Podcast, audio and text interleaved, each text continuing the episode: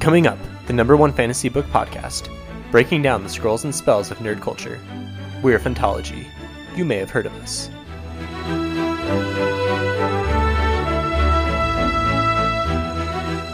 Hey, I would just like to say that for all of you people who have significant others or siblings or friends who don't like fantasy, maybe there's hope for you in the form of Mistborn. Seriously, read. Tell your wives to read Mistborn. Or husbands. Even if they say that they might not like fantasy, chances are they'll like this book. This is the secret sauce. Sometimes you have to sit down with them and force them to listen slash read it with the, at least the first few chapters with you before they get into it. It worked. road trip, be in charge of the ox. That's how you gotta do it. Hey, what's up, Ska? This is Steven and Phantology bringing you another episode. We're covering Mistborn, the Final Empire. This is the first Mistborn book, and this is a special episode of Phantology because we have some guest stars. We have Sydney and Peyton on the line, along with Ryan and Ben. So we've got five Phantology members here, ready to break down Mistborn. How's it going, everyone? How did you like? How did you guys like this book? I loved it. I'm a little bit confused why you called Sydney and Peyton Phantology members, though. We're new. Getting started. Ryan's roasting us. Are they really members? Have you guys listened to a full podcast episode, either of you? In fact, I have. I took Okay. the time out of my day. Yeah, I did. Peyton has. What I'm about pretty sure at least 90% of one. Uh, okay, my wife, my own wife, isn't even sure that she's listened to a full episode of this podcast. We'll treat this like a tryout. If they do well, they're in. If not, they're out. So, listeners, let us know what you think of some diversity featured in Phantology. Yeah, this is as diverse as we get around here for now.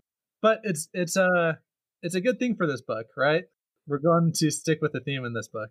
I might have said some things about Sydney in previous podcasts, how she did not like fantasy and how she would never read a fantasy book, and I'm, I guess, I'm happy to say that I was wrong. Yeah, let's dive into that a little bit more. So, Sydney, defend yourself because I've heard Ryan say that before that you're not much of a fan of the genre, but sounds like you were way into Mistborn, yeah? Yeah, so I started Way of Kings, could not get into it. She read the prologue, the most confusing part of the book. It was confusing. Like I said, I couldn't get into it. And then Ryan had me listen to the start of another book. What was it called? It was the Licanius book one. That one was like, it was good. I still wasn't like totally into it to like listen to it on my own. But yeah, we started watching, ugh, not watching, listening um, to Mistborn on a road trip, and I got hooked.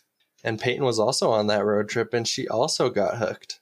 Okay, so what is it about Mistborn? Because Sydney, you talked about two examples of other books that maybe are a little too complex to get into. So both of you guys, like, what was it about Mistborn that really drew you in?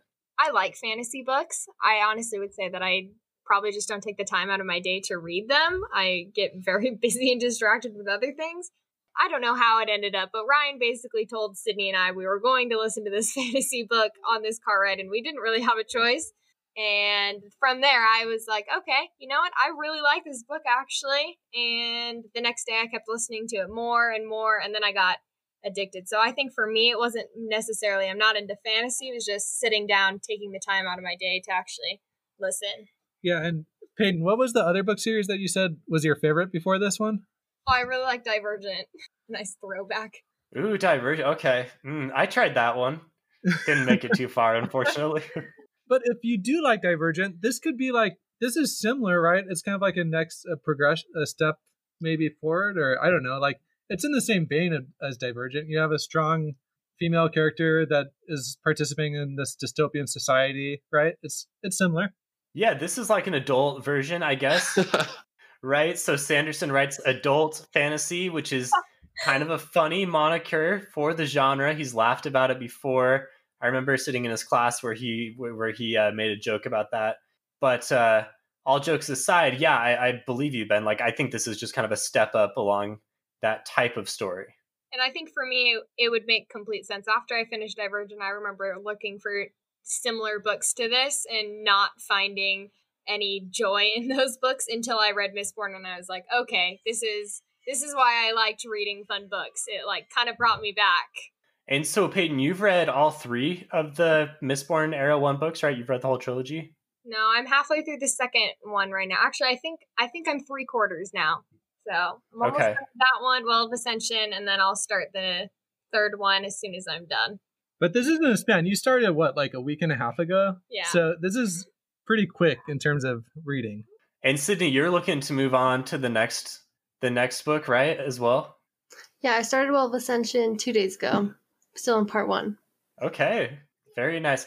A lot of people have said Mistborn's a great entry into the genre, so we can kind of talk about some of the specific reasons as we get into it a bit more. And I think there are a, a lot of really concrete reasons why the book is so good and something that even entry level fantasy fans can enjoy. And so I guess Stephen, myself, me being Ryan, and Ben would all consider ourselves a bit more hardcore fantasy fans. And we we all completed Mistborn for the first time quite a while ago, right? And we reread it all three of us recently. So we've we've all read Mistborn, at least the first book, at least two times. Is that is that correct for you guys? Yeah, we're huge nerds and have been for a while, is what you're saying, I believe. I was, I was trying to put it in a in a way that sounded a bit better, but yeah. Yeah, this is my second time through Mistborn. And it was also my first fantasy book that I really got into. I in high school I picked up The Eye of the World and didn't get into it. And then when I was like a sophomore in college, I read this book and it started my journey throughout fantasy. So So you wouldn't you wouldn't consider Twilight your first foray into fantasy? Ryan, I blame you for that. What? You blame me? I was not the one who tr- got the other one to read Twilight and then dragged them to the movie theater to see the first movie on Thanksgiving Day. Anyways, back to Mistborn. Yeah, Twilight is a whole different conversation. So, Mistborn, before we do any spoilers, let's do a content warning for the book. This is kind of what we typically do to give you guys some idea of what to expect because books don't really have movie ratings in the same way. So, Mistborn's like a PG 13 movie, right? There's a lot of violence, which you typically get from a fantasy book. Some of it's a little brutal, uh, but there's no swearing. There's in world swearing, which Sanderson likes to do and there's hardly any sexual content at all, if any. So Mistborn is, I would say, pretty safe to read for teens and up. yeah, the, there's some pining for uh, other characters in the book, but yeah, I would agree with that. Just just violence would put it up to PG-13, but pretty much everything else is PG rated, I'd say. You also have like I think Vin is scared that she's gonna get raped a few times. So you have that kind of playing into it. So just I guess be aware of that. Sure, yeah, the skaa have been oppressed in a lot of ways.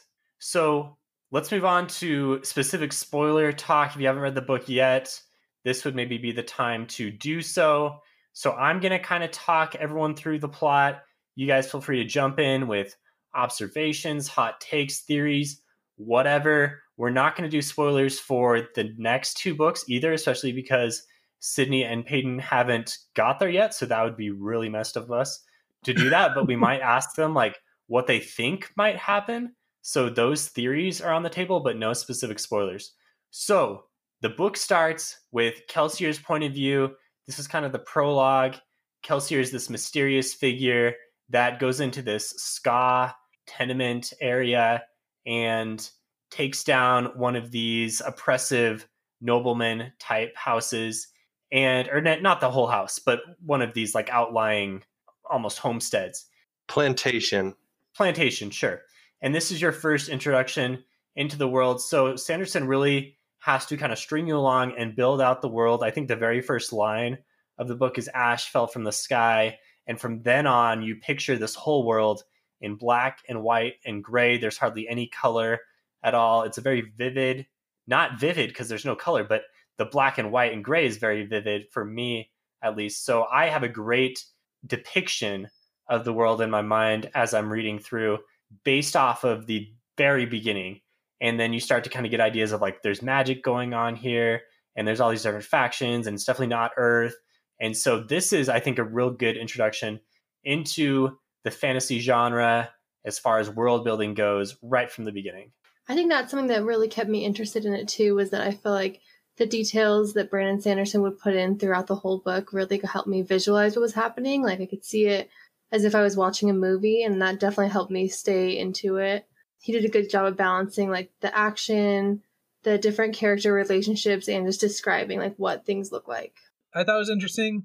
I was watching one of Sanderson's streams recently, and he talked about how the majority of every book you read is just going to be characters sitting around the room talking to each other. And how do you make that interesting? And I felt like he was able to do that super well in this book. He had characters sitting around these ornate parties talking, and he had characters sitting around in these like hideouts planning on completing this heist. So it was like they were all just sitting around talking, but like you you were able to picture it so well that it it was really engaging throughout all those parts. So on that, I thought some of the talking was more interesting than other talking.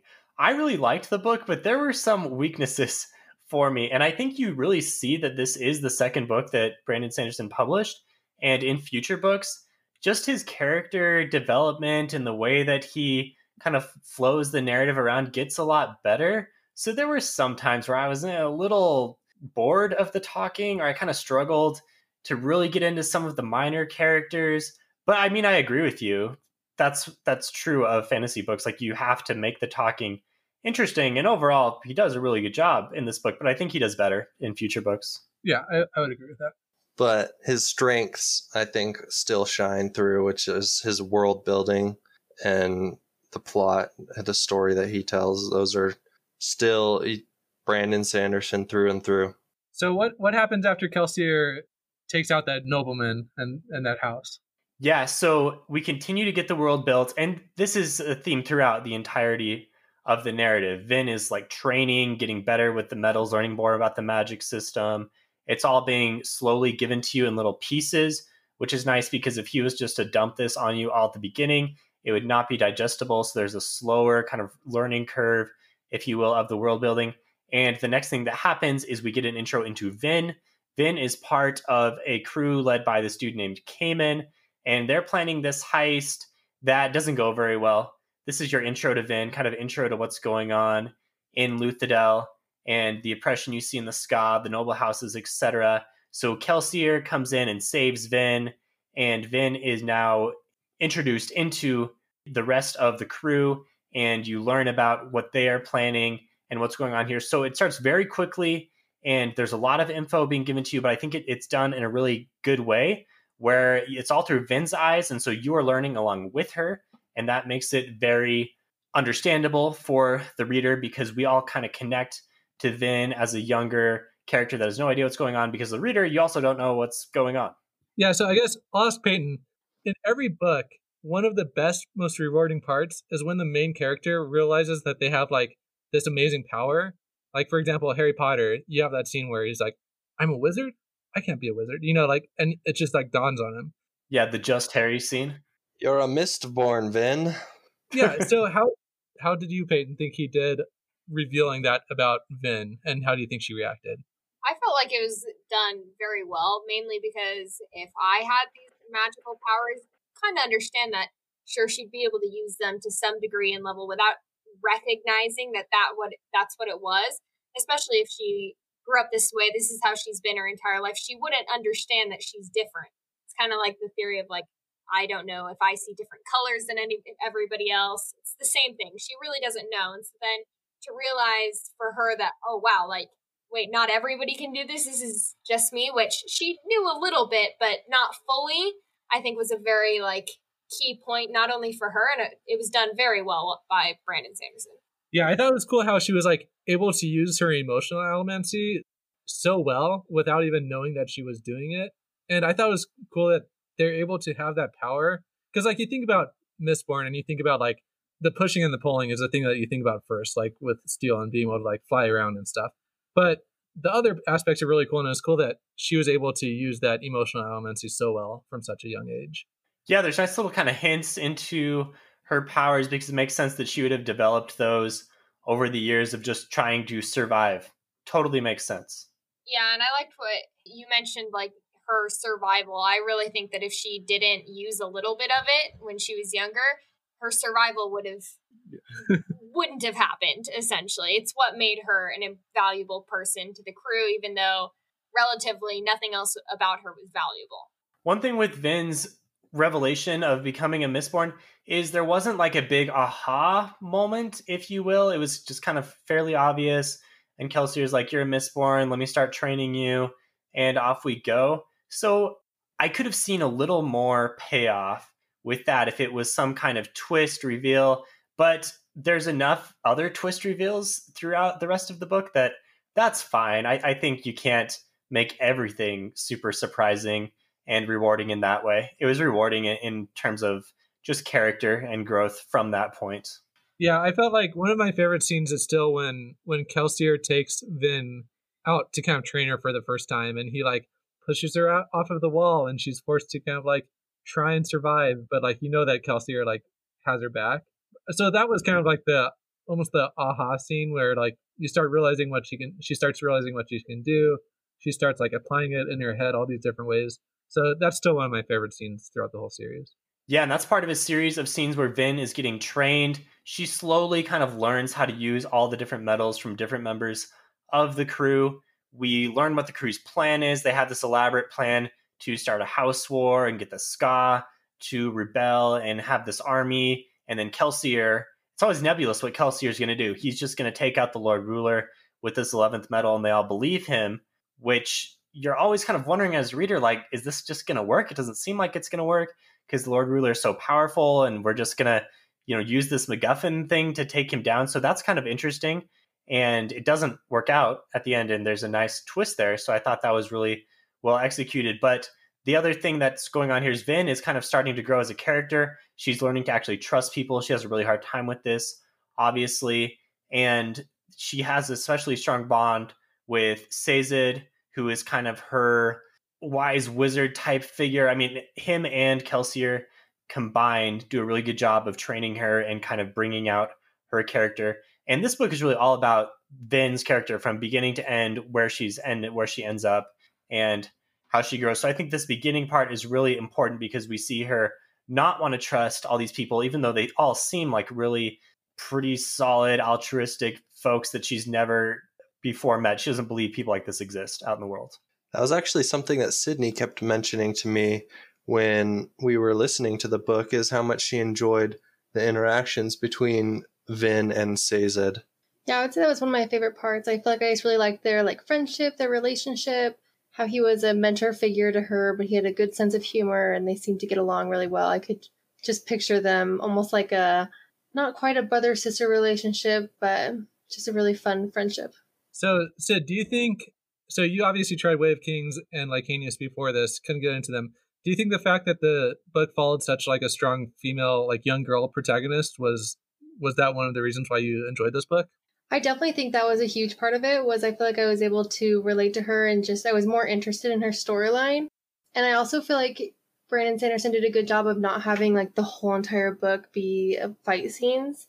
Like those were great, but I didn't really listen to every detail of them. I liked more of the relationship building with her and the other crew members, as well as just like the parties that they were going to, and the conversations they had there. I feel like those really um, captivated me.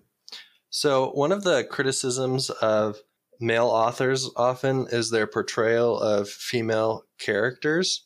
So, I'm curious to hear uh, Sydney and Peyton's opinion on how they feel like Vin was portrayed. Um, I feel like she was portrayed really well. I don't really have a lot of fantasy to compare it to, but I felt like she was very relatable, not like completely towards me. I'm definitely not in any, not in her position at all. Don't imagine. You are not a Mistborn fighting off yeah people but i do feel like her i liked hearing her thought process and she had a sense of vulnerability just being small and like in a feminine shape like body but she was also very strong and very thoughtful in every move that she made and i really enjoyed that. Yeah i'd have to agree. I think one of my favorite parts was that she was this very strong woman in this very small and timid personality and body. I feel like it was such a like stark contrast that I really enjoyed it. Seeing her and seeing her growth because when at the beginning of the book when we first start she fits that very small timid body she's a very small person she likes to hide in the shadows and make herself small and as she's growing as she's learning she starts becoming this bigger person without even like outwardly expressing it which makes me almost love her even more just because she is lovable she becomes lovable just by the fact of like oh i like I want you to know how awesome you are because you're so humble and timid about it. I feel like there's like so much you could dive into just her character being a woman. I feel like a lot of women can relate to that of kind of society telling them to be more shy, more timid, not showing all of their talents. But I feel like Vin does a good job of kind of pushing through the cultural barriers and just using what she has. And like I said, you can dive really deep into that of what that could mean for like us today and stuff. I like the parts where she is putting on the Valette persona, and at the beginning, she doesn't know how to do it, and she's really, like you say, shy and uncertain.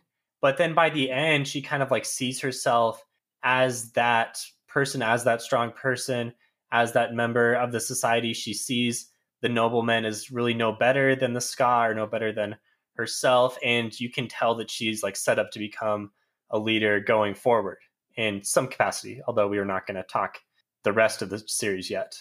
I liked seeing her as Valette because it was something that I feel like all of us can relate to to some degree. I don't know, when I started college, it was one of those things where it's like, oh man, I see all these other people doing it. I haven't done it though. I'm uneasy. I'm walking around. I don't know what I'm doing. I don't know exactly how to fit in. I kind of been told what to do. And then slowly you get in the groove where by the end you're like, okay, wow, like I'm a college student. And I feel like eh, that happens to everybody with everything almost that you go through in life starting a new job going on an airplane for the first time all these big moments and he portrayed that perfectly for me so yeah the fact that vin is our protagonist is a huge part of this book something that definitely needs to be talked about. So i'm glad we had that conversation. If you're on youtube you can see the nice mural behind me that phantology has commissioned by mark wells. And one of the things that we talked about in making this depiction of different fantasy characters was we were trying to come up with solid female protagonists that we could put into this picture. And we struggled to come up with enough of them so vin is in there and she's a standout and i think we need more of these types of characters in fantasy books going forward yeah i would definitely agree with that we kind of talked about a lot of the different elements of the plot here i'm going to kind of pick up the pieces here so the main thing i guess the, the next impetus for jumping into the next part of the plot, Vin goes to a ball. She kind of starts to learn about herself a little bit. She meets Elend. He's kind of this weird, bookish character that seems significant. And then Vin and Kelsier go on this raid to the palace called Kredik Shaw. They're investigating the secret chamber that exists somewhere. And it, it's disastrous because the Inquisitors are waiting for them there. But Vin is able to escape despite getting a pretty bad wound and we're actually kind of not sure if she's going to survive or not although of course she is because she's the protagonist and it's early in the book or she also finds this book this mysterious book that is going to be very important we don't know what it is quite yet but Sazed is going to start translating it and Vin is now laid up she's in a convalescence period for a few weeks and during that time she learns more about Sazed about Terrismen who can do this different form of magic than Allomancy called Feruchemy and then she goes to another ball. She meets with Shan Elariel, who is Elend's old fiance. We get this idea that Elend is more than meets the eye because he's reading these contraband books. And then there's this scene where there's the skaa beggar who is just killed offhandedly in the shadows. And so another theme of this book is this this conflict between the nobleman and the skaa and the crew who are all ska themselves but Vin is like learning about Elend and the other noblemen. And, like some of them seem like they're all right. So this is kind of interesting, like all the different culture clashes and the culture that the Lord Ruler has built up throughout his empire. Yeah, I would say that's probably one of the best parts of this book is that it doesn't shy away from tackling like really complex social issues that have very direct like, parallels to to our world. So that's one thing I appreciate about Brandon Sanderson and he does it really well. And he's also not shy about admitting when he might make mistakes, or which I don't think there's that many in this book. So I appreciate that. I I also thought it was crazy that like I always call him Elend. Is it Elend? Elend. Did I say Elend? Eh, close enough. So I thought it was crazy when um when Ellen was like, Vin, do you know Skaa? Like, are they as smart as you and me? You know what I mean? Like uh-huh. uh-huh. it just shows you that you can like grow up with like these views, even if you're like sincerely trying to figure it out. If you've never met a Skaa, how are you supposed? You you just have to believe what other people tell you about them, right? Yeah, big time unconscious bias happening here, right? Yeah, and then the fact that like you're smiling as a reader because you're like Vin's you know, and and she's infiltrating your your noble hierarchy. And it was cool that Elend was like so humble that he was able to see that as a really cool thing and not be like intimidated by that. Ben, I think you made a post on our Discord not too long ago about the value you see in fantasy books and the fact that there are some really good solid messages about society etc contained in them and so uh, yeah i like your comment there because certainly brandon sanderson has some layers to this onion it's not just this fun fantasy story like there are some solid things that are going on behind the scenes and also shout out to our discord if you like phantology check out our discord and chat with us yeah so since we're talking about Ellen right now did you guys think that that relationship was cheesy? Was it just the right amount of cheese? Was it? I see Steven shaking his head. So I'm gonna I'm gonna ask for Sid, Sid's opinion first here, though. I loved it. I also really like chick flicks, so that was a huge pull for me. I like really liked their relationship and the possibility of there being a romance. Um, obviously, I feel like a majority of that is in the second and third books, which is definitely keeping me into listening to those but yeah, I really liked it. I didn't think it was cheesy. I mean, you kind of know where it's going, but you kind of know that about chick flicks too. Ben, this this was actually my my worst of the best. Oh no! I think you might be pulling Stevens from out from near him too. I have a different one, but this is a similar thing for me. Go ahead, Ryan. I just thought that it was um, the part where Vin says inside her head, like I, I think she was like doing something because she loved him. And it was like she admits it to herself that she loves Elend. And I was just kind of, I, I didn't feel like they had interacted enough and developed their relationship to the point where they could know that they had loved each other. Maybe maybe it's a representation of the fact that they're both still relatively young and they don't quite know what love is. Maybe that's uh, obviously they they do develop their their relationship blossoms but i thought that it was a bit premature on her part to think that she was in love with him. But she's also young. I feel like it's like her very first like little crush. She doesn't really know if it's love but this is the very first time she's felt that. So she's like i must i must love him. And you never hear that from Ellen. i think he's a little bit more mature with his feelings. He kind of plays hard to get a little bit. But i feel like vin is just so young and just like likes him, has a crush on him, and so just like goes all in. Well, Len for sure commits to her. Yeah, Ellen is willing to topball his whole entire like hierarchy of you know his whole house for her. Okay, let's hear Peyton. okay, hundred percent, it's young love coming from a nineteen-year-old girl. That is the definition of young love right there. It's you know you interact with someone a couple times and you're like, oh my gosh, we have all these things in common, and you care about me somewhat decently, and bam, it's like I feel like it's exactly what Sid said. It's just her first encounter with love. It's the first time she's recognizing, realizing, like, oh dang, this is what love could be, and I think she'll will grow to learn more what that means in future books, which haven't gotten there yet. And I feel like it's also just from the girl's perspective. I think any girl listening to this podcast can relate to going on one date with a guy, going back with your girlfriend's like, I'm totally in love. Like you don't really know him, but you just kind of fall head over heels. I feel like that's very relatable for like a girl's thought process sometimes. Not all the time. Vin is very different from uh, a modern day girl, though, especially with her upbringing. I don't know. Well, that was also kind of Kelsier's response, right? Like, oh, Vin, like, what do you know about love? Like, he's a nobleman. He's just going to betray you or whatever. So I I thought that you had that balance that Vin was encountering, and she was able to kind of like push past that. And by the end, Kelsier was begrudgingly saving saving Elend's life. So that was pretty cool to kind of see see that whole thing kind of pan out that way. I'm gonna say Vin is like 16 and Ellen is 21. I, I know Ellen says exactly how old he is, And I think if you can look in Coppermind and find this out exactly, but I'm pretty sure there's a five year age difference. They're both fairly young.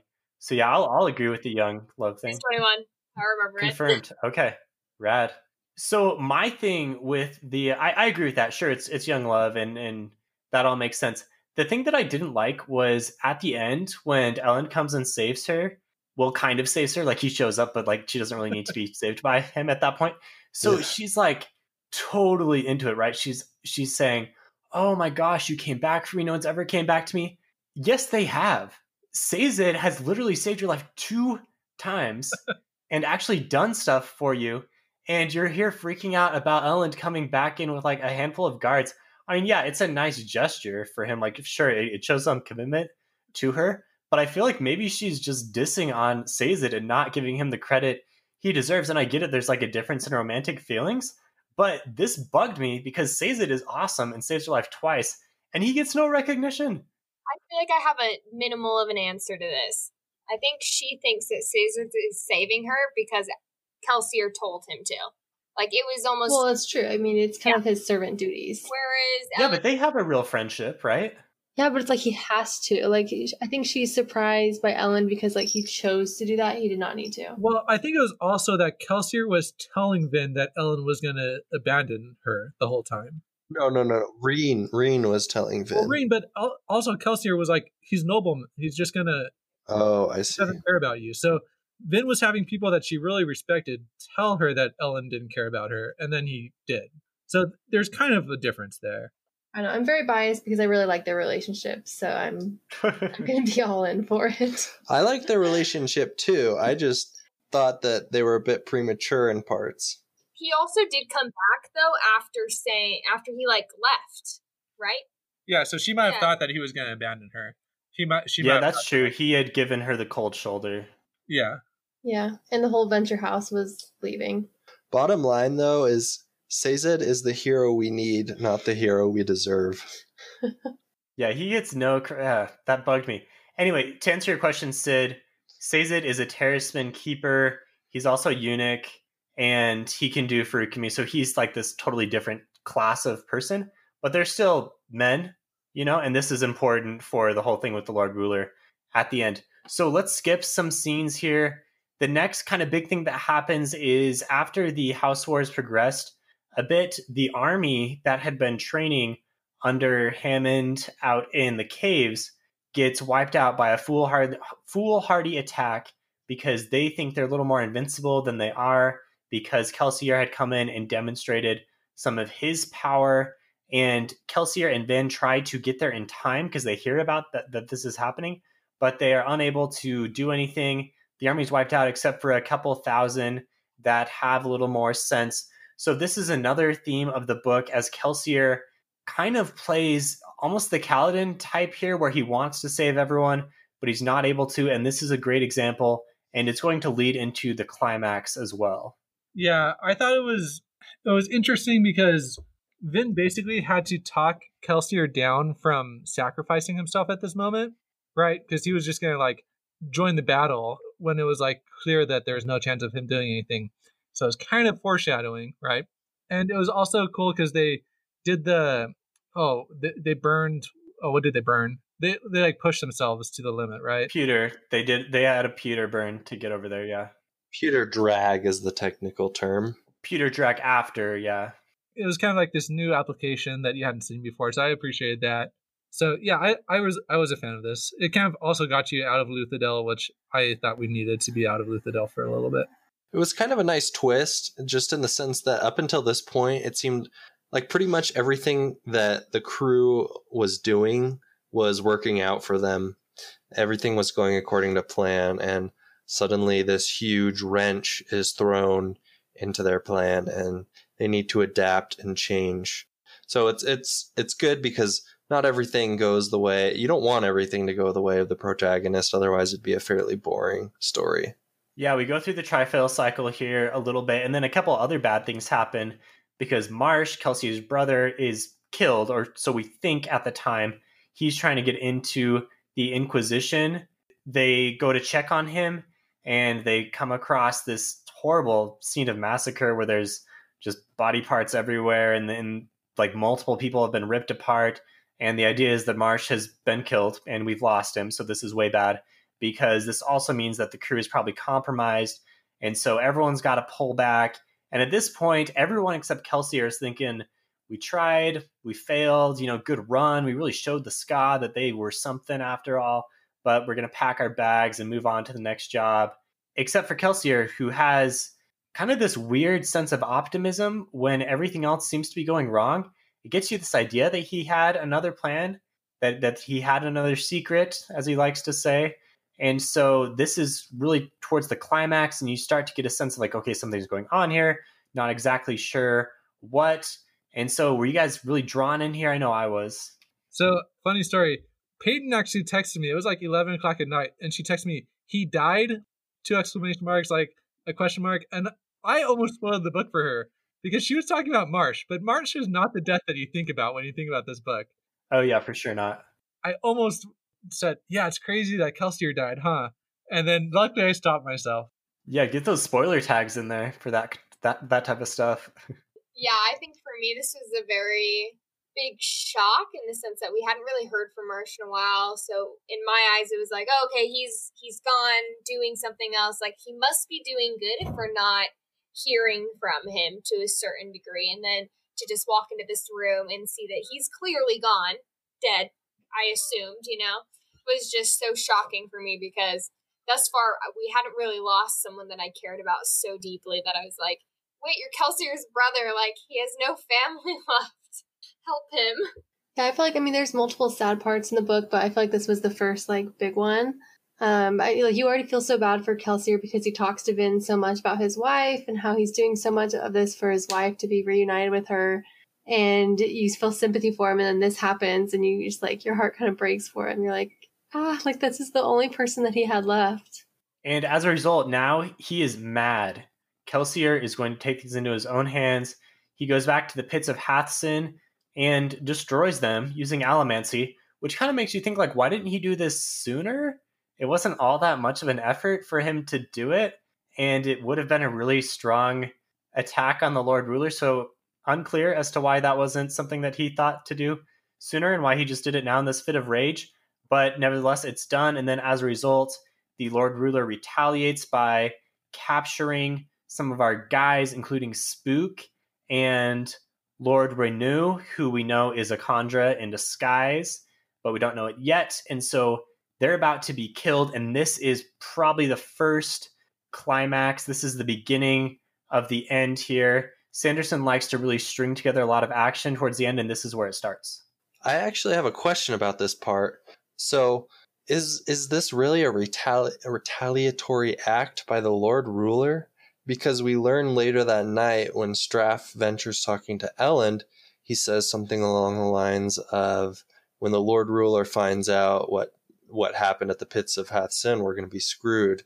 So, is it really a retaliatory act, or did they just happen to catch them and they're just executing that, or they more have set this as an ambush for Kelsier, right? That's probably true, Ryan. Thanks for correcting me there. I think initially they think that's what's happened, but you're right. There hasn't been enough time yet for that news to have reached them. So maybe they just happened to catch Spook and Lord Renoux and some of the other household people, and they were going to execute them because they caught them. Yeah, but and they wanted Kelsier. Yeah, they wanted Kelsier. But I love this part because of the showdown between Kelsier and the Inquisitor. It's just so awesome and epic. I know that Sydney isn't a huge fan of the action. I know these are the parts that I skip through, so I'm glad there's a good balance. Sydney's like, like, okay, okay. There's no relationship building going on here. Just an inquisitor with iron spikes in his eyes, swinging around obsidian axes. I'll just go back to my Instagram feed. Like, let's go back to the ball, please. oh, really? So yeah, like you said, Ryan, they have the big showdown with the Inquisitor. Kelsier is victorious and we're all cheering as readers because previously we have not been able to take down any of these inquisitors. They seem supernaturally powerful, past the limits of allomancy that we know about. So Kelsier does it, but it is short lived because then he has the big showdown with the Lord Ruler, which is really anticlimactic because Kelsier doesn't even do anything, or so we think at that point as as an onlooker. We just see him die. He literally gets slapped and dies. So the Lord Ruler gets rushed by a couple dudes and gets pierced through with some spears, doesn't react at all. And we're like, oh snap, this dude, we do not want to mess with him. Kelsier does not back away. He gets backhanded. His face gets pretty much torn away, and then he gets speared through the heart and finished off. And it seems like this is like the end of the rebellion, right? It's going to die with Kelsier. Um, this was a fun part to listen to the second time because I knew what was going to happen, but Sydney did not. And she gasped out loud mm-hmm. and she she was just so shocked that a character as central to the plot as Kelsier could die. She was just totally shocked. Yeah, I completely paused it on a road trip and wasn't going to finish it. I was so upset. She said she hated the book at that point. I was like, this is the worst book ever. How could they do that? So this And part just that wrecked point, you. Elend had just told Vin that like he didn't want to talk to her anymore. So I was like, this book isn't going anywhere. This is the worst. I will say right before Kelsier died, I had to pause the book and go do what I was doing in my real life.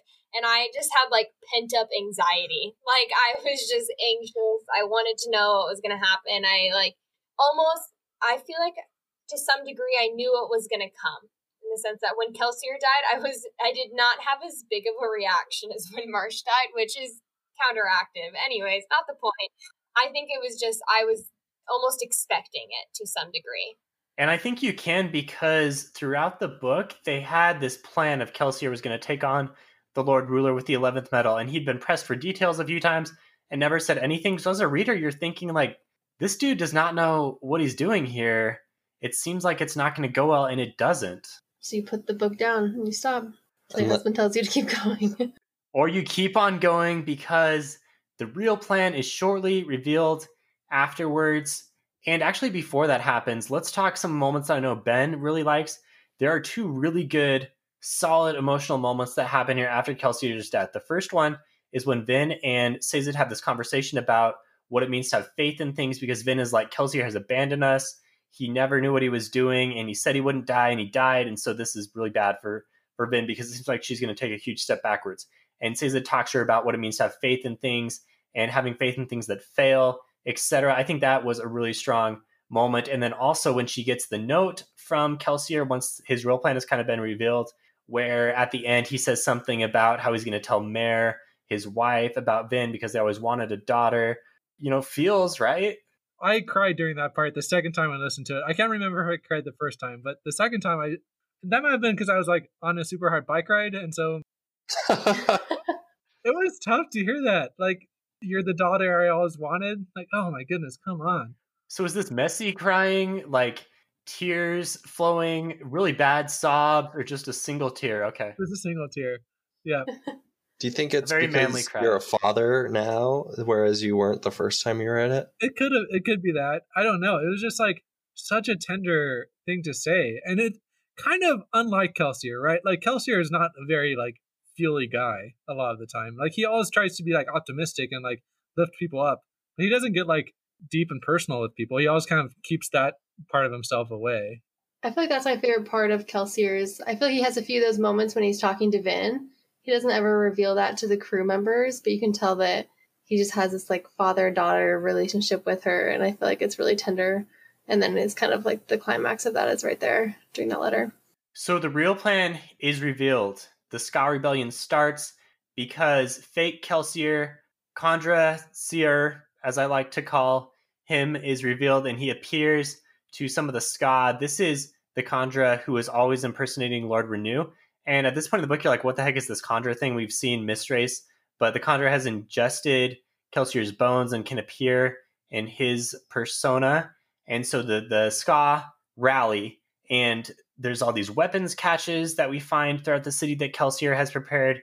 Vin gets the 11th metal, and she thinks that maybe she has a plan to take down the Lord Ruler. So that starts. So the, the rebellion is happening. There's some fighting breaking out in the street, and Vin is going to go take on the Lord Ruler and figure out his secret. And she tries to and epically fails again because she's captured again. And she she actually busts into the secret place that we that they've been trying to get into the whole time inside the palace.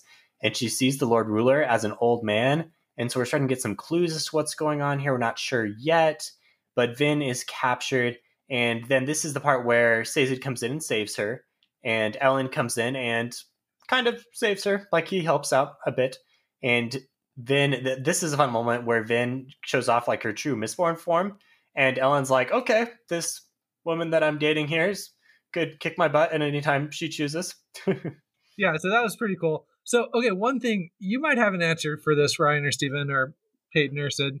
Why couldn't the Kandra have been the one to die w- looking like Kelsier? Because The Kandra has to the the bones. Has to take his bones. Oh, They answer that in the book, Ben. Come on. oh, so that's that's good. I was asking on behalf of the audience that is listening. it's it's probably also maybe part of the contract that you can't you can't command. Well, actually, sorry, I, I shouldn't go into any of that right now. So, moving past that, I really loved when Vin goes in with like all these crazy like Mistborn talents and totally like beasts two inquisitors like she like throws a bunch of metal sand in their face and blinds them that was sweet and then she like has the arrowheads that have like the metal on them but then like the obsidian part keeps going or something like yeah, she pulls off the metal and the arrow keeps going. Yeah. Yeah. like all these awesome things that like you're like why didn't i think about that i've been thinking about what i would do if i was a Mistborn the whole book You- Yeah. You're not Brandon Sanderson. but they seem so obvious you know Yeah, that part was that part was really cool. That that scene, the the ingenuity by Vin, I guess, at that part, and then, but it's all for naught because she just gets grabbed from behind. so she gets captured the first time, and then Elend and Sazed come in, help out, and then now she thinks she has another plan. Now that she's seen the possible past self of the Lord Ruler, she thinks that she knows what to do. She thinks she's going to try to kill the ghost. The metal she's burning is called malatium. By the way, it's a it's an alloy of gold, and she kind of like figures out some of the allomantic theory while she's in the cell.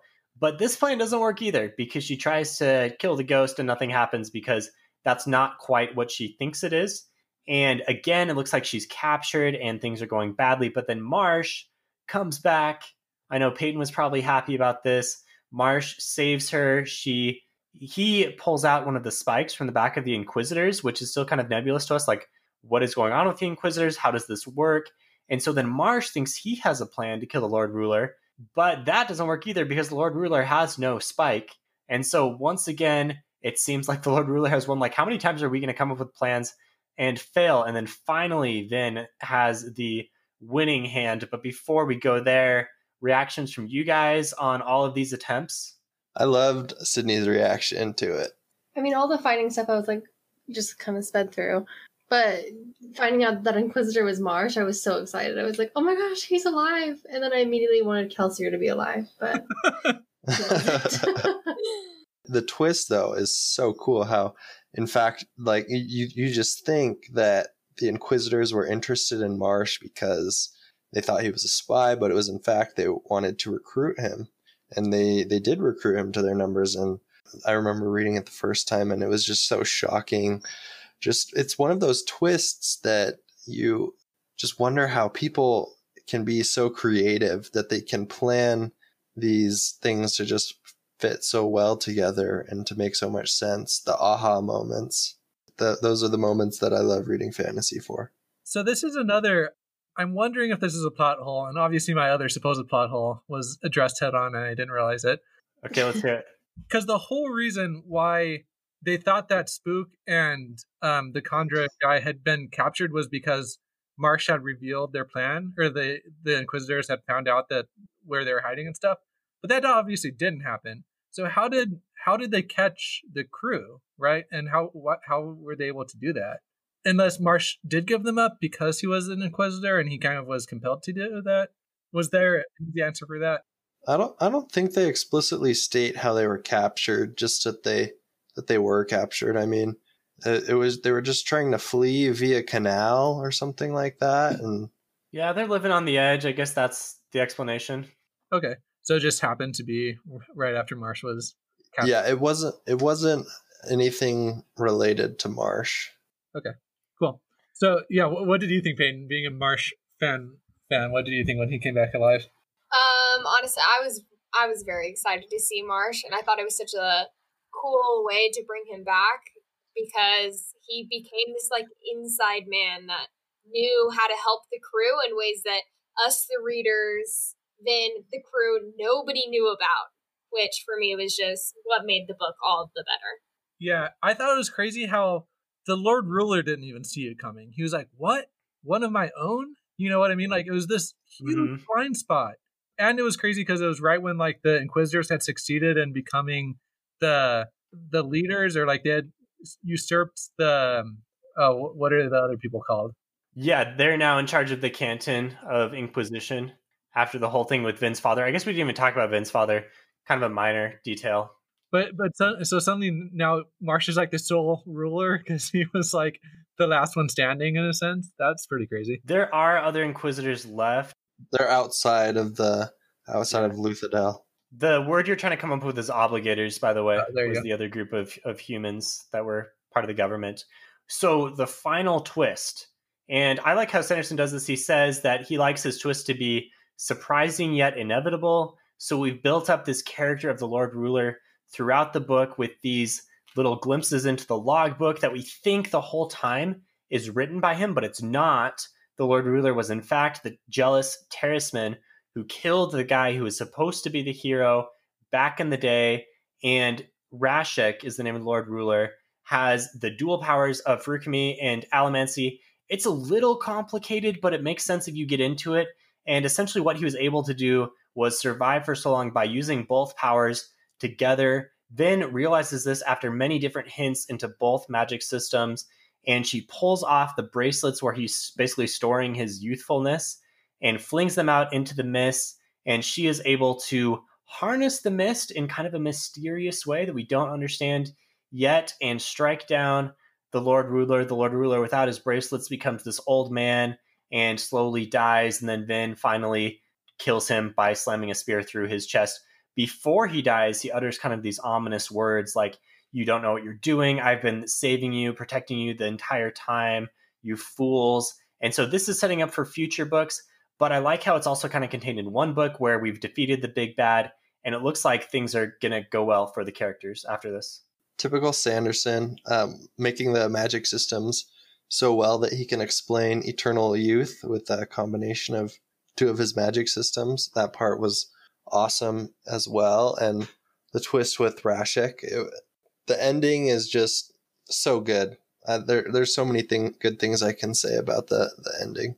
Two points that I had. I really liked Vin's curiosity through the whole book helped her over or helped her kill him because she'd been talking to Sazed so many times, so she kind of knew that magic system, or else she never would have known what to do. Before I started, I told Ryan that I wasn't gonna like this book if it ended in like a huge cliffhanger where you just like had to read the second. I wanted the option to like be totally happy with the first book and like end it there. I didn't love fantasy. And so I really liked how it did that. It kept me going in the second book where I am going to start reading it, but ultimately I could have stopped there and been totally happy. Yeah, I think that's a big draw of Mistborn, and that and when I've recommended to people, that's what I've said exactly. If you only like the first one, you can stop because you've got a full story. Yeah, I'd also Yeah. argue that's definitely a very strong point of Mistborn, and the fact that it is such a good standalone book. And making it a standalone book almost draws me in more to wanting to read the next books because I'm like, man, like everything went well. Like I want to know more. Like tell me more about what went well. And like I feel like that's always what I miss about movies is that the last minutes are like, okay, everyone's good, and then it ends, and I'm like, no, I want to see their life. Like, give me a five years down the road. Well, then then the second book starts, and you're like, oh, maybe things didn't go as well as I thought they did. Uh-huh. So here's a few unresolved things.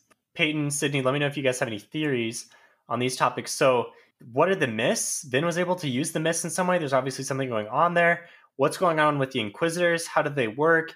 What is this deepness thing that the Lord Ruler took care of back in the day? What did he mean in these last kind of cryptic words? And then what's going on with the Kandra? What is this whole race? Like any of these hot button topics after you finish the book, any theories or, or thoughts or like anything you're really drawn to that you really want to understand? I honestly want to know more about the Kandra. I feel like they're so mysterious, and especially in the fact that they speak like nothing about themselves. And I almost want to say that they're just like really good, like with their contracts. They know their contract and they only fulfill that. But every single time they talk about themselves, I'm just like, there's something more going on, and I just want to know what it is. I feel like I don't have a lot of input on those specific questions. I do want to know more about Vin and Elend, obviously. Okay. Yeah. Okay. I also want to know more about Sazed because he's one of my favorite characters. So he goes back. Is that already in this book still? He says he's going to. He's going to Oh, head yeah, back right. to his people. He leaves, and I really want to know what he's going to do because he's going back to the other keepers, I'm assuming, and sharing that knowledge. It's also cool because he says that he's starting to record like the Legend of the Survivor as if it's a, a religion. So that was pretty Yeah. pretty cool. Yeah. I just love everything about Sazed. It reminded me a lot of like you guys all read like The Giver in high school. Oh gosh. It just like reminded me a lot of that, just like keeping all these memories and just like such a cool character. Nice deep cut. Okay, so Sazed also kind of wraps things up at the end where they he summarizes what happened in case you didn't quite understand what was going on with the Lord Ruler. They have some speculation with him and Marsh. Marsh is living a pretty sad life. It turns out like he's now stuck as an inquisitor. I feel bad for for Marsh, just kind of a side thing. And then Elend is becoming somewhat of a leader, and you also get some to Sydney's satisfaction, some closure or some moving forward, some progression of their romance as Vin chooses to basically, you know, they they become official, maybe we'll say, towards the end. And then that's the book. That's that's a wrap for the book. Should we wrap it up with some worst of the best here? Yeah, so we already heard Ryan's. So Ryan, thank you for yours. Yours was the romance, and we we killed that one already. So Ben, since you're so eager, let's hear yours. Okay, so mine was the crew. It's the best because obviously you love like every member of the crew, like Spook and Hammond and Dox, and like all these people are awesome. The worst part about it for me was the fact that they didn't really do too much. Their plans failed. It was really just Kelsier and Vin that ended up saving the day. And it really felt like they were just kind of put in there to progress the next two books, right? Kelsier even says it. I gathered you together so that you could lead the new kingdom, right? But I wish that they would have done a bit more of this book and that they were a bit more competent in this book.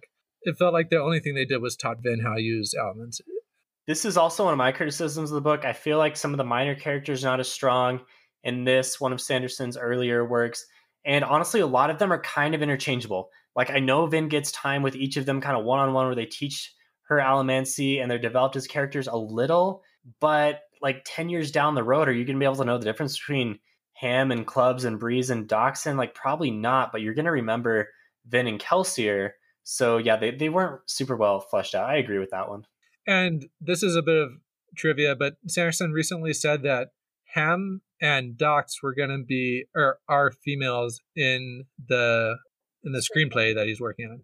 Well, I thought he said. I thought he said if he could go back in time, he would have written them. As Well, he did say that. women. And he, then he said he's writing them in the screenplay as women. Oh, okay. the screenplay that doesn't look like it has a whole lot of traction right now. But when it does, Sanderson is ready. It Yeah. sounds like.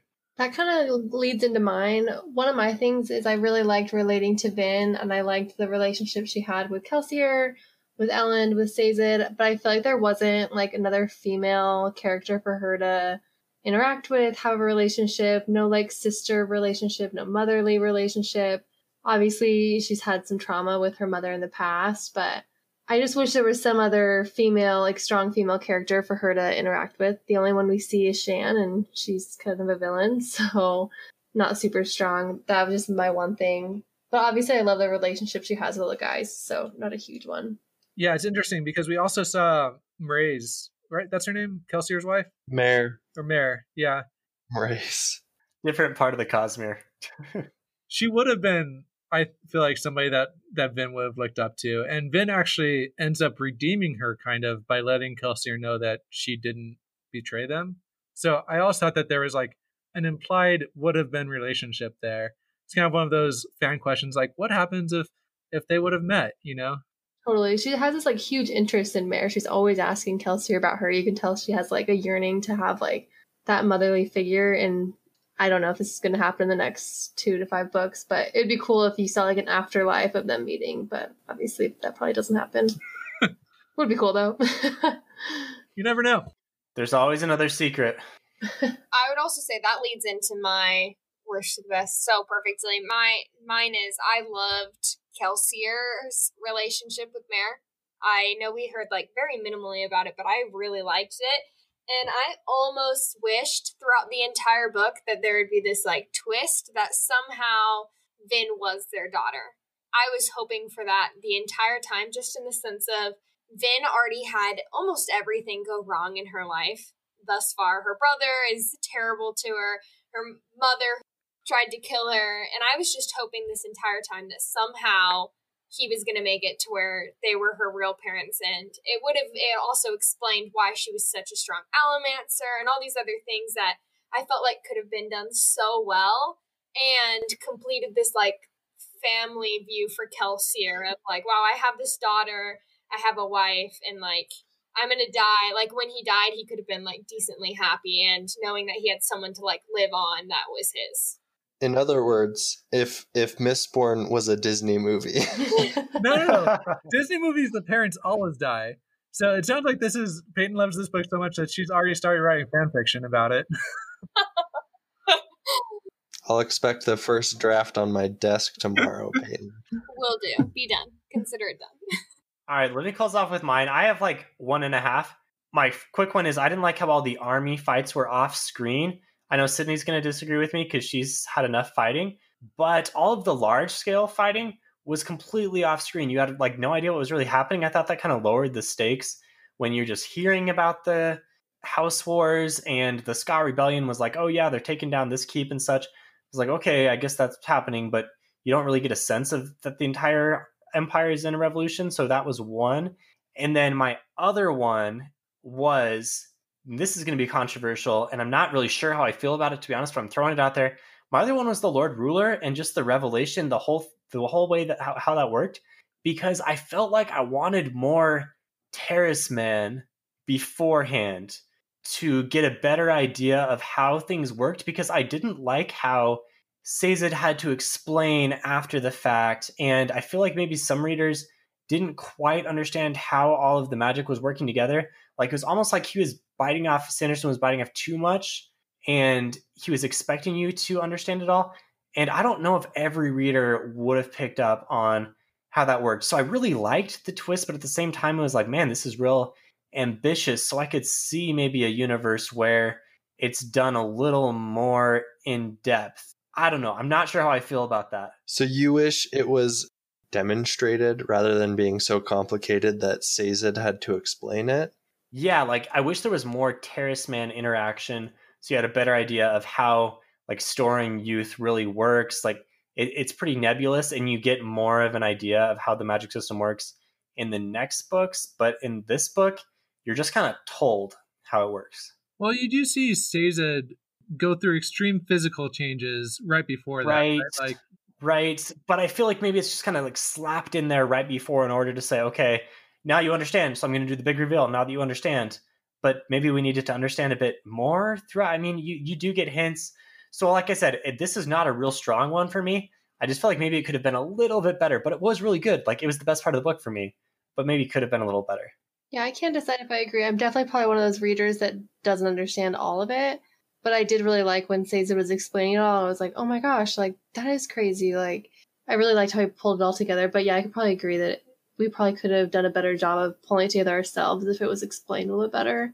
even something like he like grabbed the the armband as it went and he started to turn young again and then he like let it go or you know what I mean like where it showed Yeah. it's like oscillating thing and that the metal was super like that would have been show versatile you know what I mean I agree with that yeah Super minor, but throwing it up there. And it's going to be controversial because this is like the best scene from the entire book, this reveal. Yeah I agree solid worst of the best All right, so Mistborn, the Final Empire, that is our review. Peyton, and Sydney, it's been fun to have you guys on as special guest stars. We'll have to have you back if people on Discord like your input. I'm sure they were. I'm sure they will because I was impressed by it personally. Gotta say. And if you like Phantology, check us out on social media at Phantology Books on our website fantology.com. Hop on Discord and chat with us. Check out Patreon for some exclusives. And we have merch now. We should have advertised merch maybe at the beginning of the pod, but merch does in fact exist. You can get your water bottles, you can get your coffee mugs, you can get your t shirts, you can get your face masks, all branded with Phantology logos. So you're not going to want to miss those. There's a discount right now, actually. So yeah, check that out for sure. Okay, thanks everyone. And we will see you guys next time. Hey, I would just like to say that for all of you people who have significant others or siblings or friends who don't like fantasy, maybe there's hope for you in the form of Mistborn. Seriously, read. Tell your wives to read Mistborn because my wife or husbands read it and she she's graciously watching kids the kids right now, but she loved it. She like devoured these books. So even if they say that they might not like fantasy, chances are they'll like this book. This is the secret sauce. Sometimes you have to sit down with them and force them to listen slash read it with the, at least the first few chapters with you before they get into it. It worked. Road trip, be in charge of the aux. That's how you gotta do it. Yeah. All right, that that's all I wanted to add. Thanks, Steven. All right, that's a wrap for Phantology. See you guys. Yeah. Bye.